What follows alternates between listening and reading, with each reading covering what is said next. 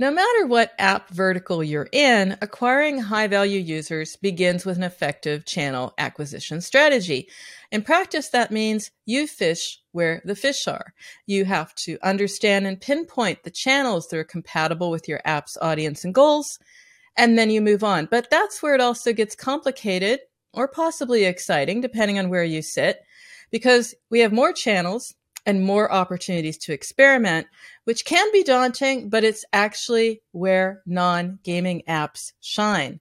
They are expanding network partners to unlock scale and growth. And we're going to hear how, because today on The Groove, we talk with someone who is talking to those marketers, working with those marketers, and we deconstruct this strategy into steps you can take to succeed in UA monetization and much more. So we go to the source today and my guest is Andrey Kazakov. He is VP of Demand at AppLovin. That's a company that offers a full stack solution, including user acquisition, monetization, and measurement to help marketers grow their app. He also is leading the team responsible for non gaming advertiser growth. And Andrei joined AppLovin when the company was acquired in 2021. He's had a quite a track record there, multiple leadership positions and roles. He was a just COO, then president, currently serving as its chairman. So multiple hats here, but multiple insights as well. Welcome to the groove, Andrey. Thanks for having me, Peggy. So it's work from home. I'm working from home, but you're not. Where are you today? I'm in Barcelona today at Mobile World Congress. Okay. Taking a break from meetings to, to have that conversation. Appreciate that because it is. I heard it's hopping. I heard it was really good this year. So I'm sort of possibly uh, missing out on something. Um, mobile is what it is, and it is where the excitement is. We're going to talk about the opportunities for non gaming mobile apps and marketers. But first, I just wanted to zoom in on something because I was struck when I was looking at your LinkedIn profile and elsewhere about your skill set in investment, VC, venture capital. Where are we now? Because I'm hearing marketers talk about it's a deal winter, right? They're bracing themselves for demanding and challenging times ahead. What do you see when you put your investor business savvy hat on? Yeah, I had to start companies and that that included raising capital, so maybe that's where it's coming from. Seasoned investors understand there is an opportunity to get better terms. And and also depends where like their capital is coming from because there's certain discipline that they need to and expectations need to fill with their limited partners. And in certain cases those might prefer to take it slow this year because there's a lot of uncertainty. Uh, but also depends what kind of investor is right? Because if it's somebody who is investing like his or her own money that could be different. Uh, but I wouldn't say there's lack of capital, just more caution, and parties try to use it to their advantage. Definitely not the winter. Good, good. What I hear is also do more with less or be smarter about what you're doing. And you have to be smart about how you pursue growth opportunities, be smart about UA. What about non gaming marketers? You know, no matter the climate or conditions, they seem to be bucking the trend, right? I mean, games are still huge. Non gaming apps topping app revenues for the first time ever in the US App Store, for example. Is this a surprise for you? Is this what you expected? Yeah, well, I, I think it's a natural progression of just consumer business in general, right? Like every consumer business is mobile these days. Uh, and I think the store metric is just reflection of that trend. And um, yeah, we see people get more cautious and responsible with their budgets. They're more sensitive to pacing, goals, but whatever business that is, like you still need users and you need to remain competitive. So I would say that like rules of the game change a bit in a way that people are more cautious and uh, looking to have their goals met more aggressively, but advertising is definitely there and and people are spending to get more users. So the non-gaming growth, we agree, it's it's real, right? What are the misconceptions, maybe even the mistakes you see non-gaming marketers making across the board because they are following a playbook that was started a little bit by the gaming apps, but hey, they're not gaming apps.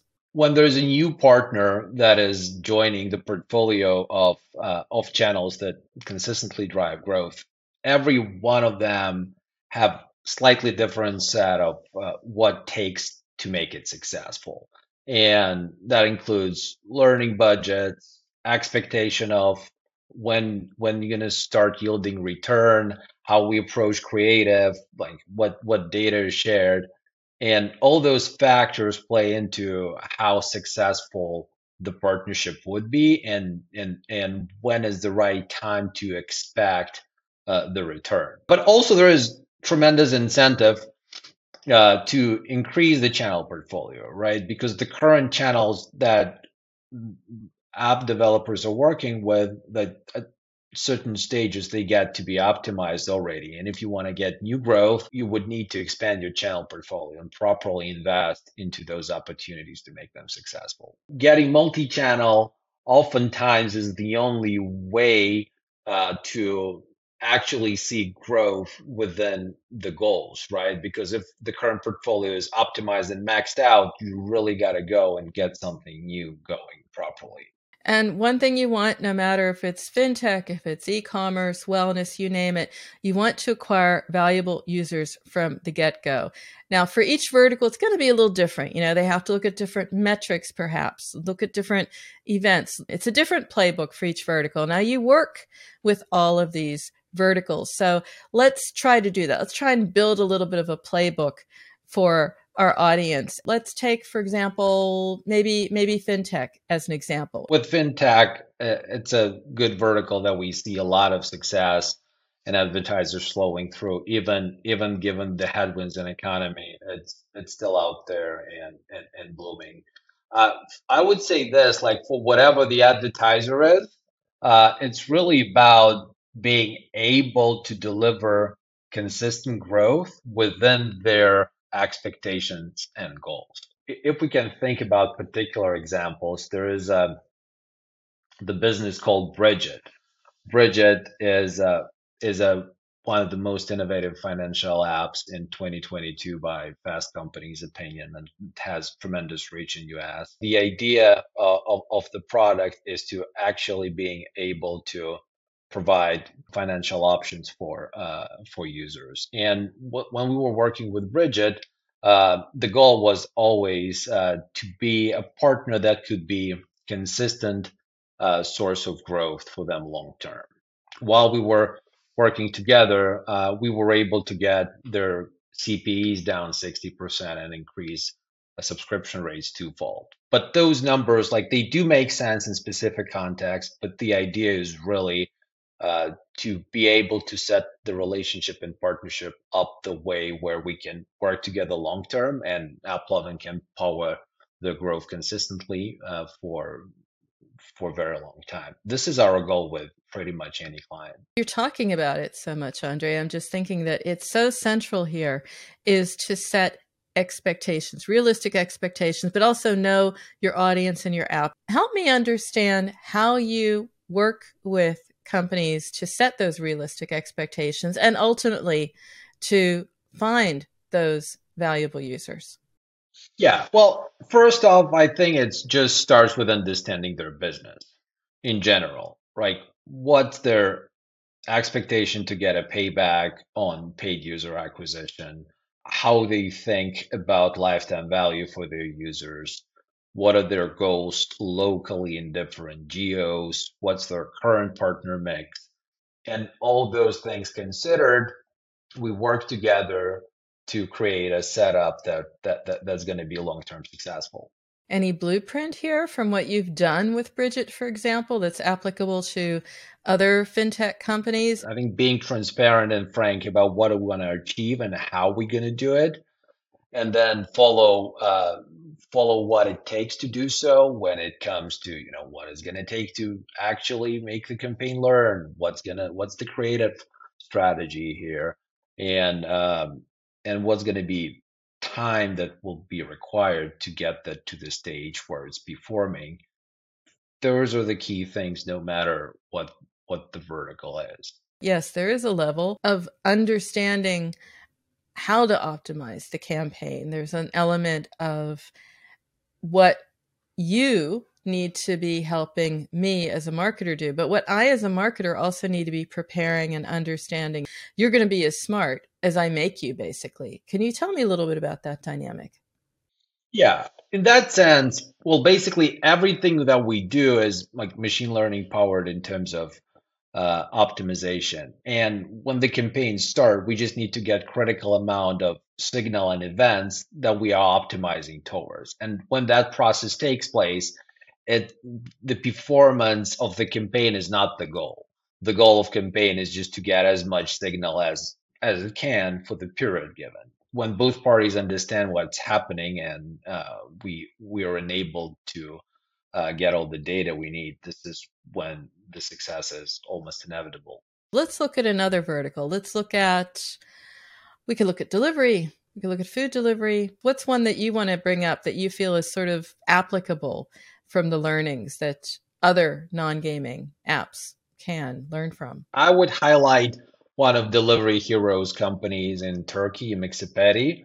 Uh, so it's food delivery business uh, very strong locally, and uh, we we were able to also become a material part of uh, their growth strategy. And there was there was material decrease in CP and also increase in first time orders. With that one, I would say same principles, uh, working transparently on what we're trying to achieve, how much the client wants to invest to make the campaign successful and really diving into creative strategy to make sure that we create proper intent across users who see the ad and we, we get the maximum volume with that proper intent. Building and baking intent into an ad creative. That's, of course, a lot of A B testing, and that's what I can do with you as well. Creating interest is one thing, but this is about sort of making intent actionable. Right. And there is a balance that is needed there, right? Because creative needs to be exciting enough and interesting so people interact, but it needs to shape the intent that we're trying to capitalize on within the app itself. And I think this is the balance that that that is a, a leading factor when it comes to success. There are a number of things that that are relevant and important when it comes to creative strategy in general. If there is a character or any personalities in there, it's a good thing. And then like basically providing customization of, of a character or item or the environment encourages engagement. Story narratives which are dramatic or particularly vivid and, and interesting uh, when it relates to what the product is um, that gives ability of, to user uh, to users to be more involved into like what what the offering is here. Um, adding voiceovers uh, with high quality audio track and make sure it it, it has a narrative that that that follows uh, the offering and that is descriptive and on point. And if, if could if it could be made interactive, uh, in a way that that's uh, that's relevant. So there is like a real time feedback that is created between users and and the ad. That's always that's always a good thing. I would I would say those factors apply to most verticals that that we work with and intend to work with. Well, now that you bring it up, and you also have this ad creative report that uh, you released, you know, ad creative trends amongst those concepts. That's sort of table stakes for a mobile first company right? They understand that. They they were built to do that. They understand how to create performance creatives. Now you don't just work with mobile first companies. What about the differences with businesses that are not mobile first? For advertisers who are new to mobile we usually uh, we usually try to be able to step and and and do some of that work ourselves because like AppLovin has uh, has Spark Labs. This is basically a creative unit that is very experienced in the way they create ads and go about that. So as long as advertiser has any meaningful assets that has to do with uh, the offering and the product, we're uh, we're very enabled to make sure that we create creatives for them that that do a good job. I would think that's the preferred approach. You are working with companies that haven't looked at metrics in this way, maybe even haven't been thinking about how to grow their presence in this way. There's nuances with UA, with monetization. How do you sort of tune into that? It is basically how we use creative work to deliver metrics that are meaningful for what we're trying to achieve here, right? And it, it needs to have a very clear CTA and depict the offering in in a way that is in a, in a way that is sufficiently exciting so the user wants to click, but but not that exciting so it corrupts uh, what the offering is. And you know when that balance is there, uh, and it's a very clear message with a with, with a very particular CTA, things uh, things start to align. We talked about what you've been able to achieve with some of your non gaming clients. We talked about delivery. We also looked at what happened in fintech. Let's try and get some sort of thread here to connect this. If we had to talk about what is needed to find ways to find valuable users. What have you discovered? What are some learnings that you've taken out of working with these companies and helping them to achieve those growth goals?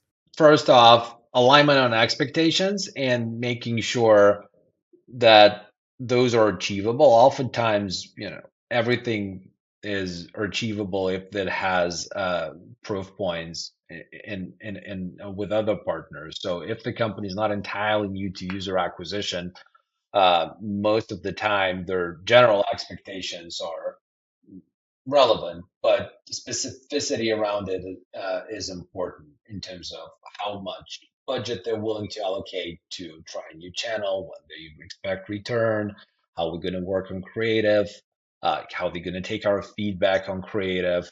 All those things uh, shape the success. What geo, what geos we're going to use uh, as the ones that we're going to pursue in the beginning and when it's expanded.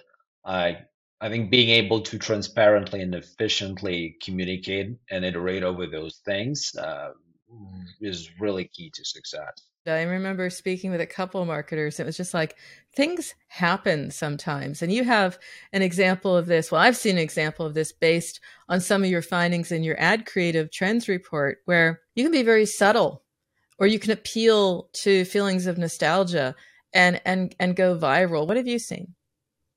Yeah, well, I would say that we do we do try uh, things that, that are new for sure. When it comes to verticals and advertisers, I think that weren't exactly uh, that were weren't exactly expected to be an immediate success. I would I would relate to uh, on top of food delivery, I and finance, which is uh, you know really successful verticals uh, at the moment. Uh, we also have uh, a bunch of dating apps that that became a, big success, and they combine business models. So they combine business models with IAP and ad monetization. So there are definitely new things uh, that that we're trying. And interesting combinations there. I mean, we talk about growth fairly focused at the top of the funnel. There are no shortcuts there, but people are also interested in sustainable growth. And you look at that entire life cycle at AppLovin. As I said, no shortcuts, but what are some of the considerations when you're looking at what you want to achieve in monetization versus, for example, um, retention? There are adjustments to make, um, but some can have a big difference. What have you seen work with the apps you're working with when it's more about longer term rather than immediately fishing where the fish are? It really depends on the business model itself and and the funnel, right? It depends on the app, but it could be basically there's like an install sign up and first time deposit, right? That's the funnel and we can start start uh, the campaign by optimizing to uh, the, the sign up as the early event because there are higher volumes and we see how the value of those users uh, turn up and going forward, we can change that to like a, a, farther down the funnel event, which is first time deposit. And when we go for that, it's really on the app to deliver retention, but the the flow the flow is uh, uh, the flow is not really different from like organic user, and if the intent is depicted properly within the creative, it, it should usually work. To go back to your creative report for a moment because, of course, it's about getting noticed and it's about getting results. And there are some top performing concepts that you've talked about, but what is it that you would maybe tell a newcomer? Yeah, well, first off, like whatever the category is, I think it's just important to allocate proper time and resources and be willing to take feedback, act on that, or let like the partner do some of the work because like creative also like it shapes the foundation of the campaign. It shapes what users were getting while the learning is established. It shapes the volume and intent. So it's really a very big part of undertaking. I think like if somebody is starting, it's very important to establish that because we can have infinite budgets, uh, lose goals, but if creative is not good, it's not going to be a big hit. You talk about timing and being realistic. I'm just curious. I have to ask you, when is enough enough? Because that's something that marketers also talk a lot about. There's a level of like, yes, I want to stick to this. And then there's another of saying, you know what, I need to change tactic.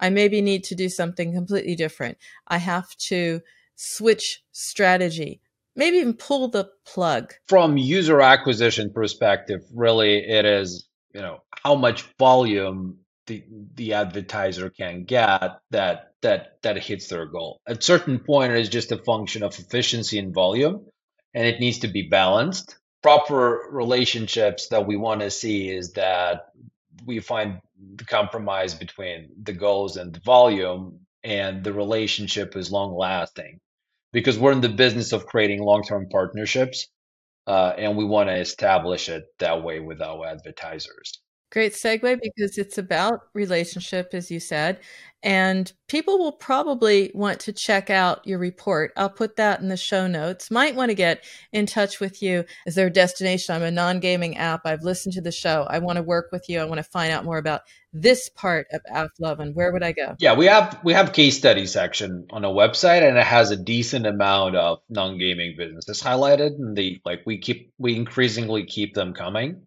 So I think it's a it's a great start to learn about what's currently working. I have to say, I, I did exactly the same thing before the before our interview.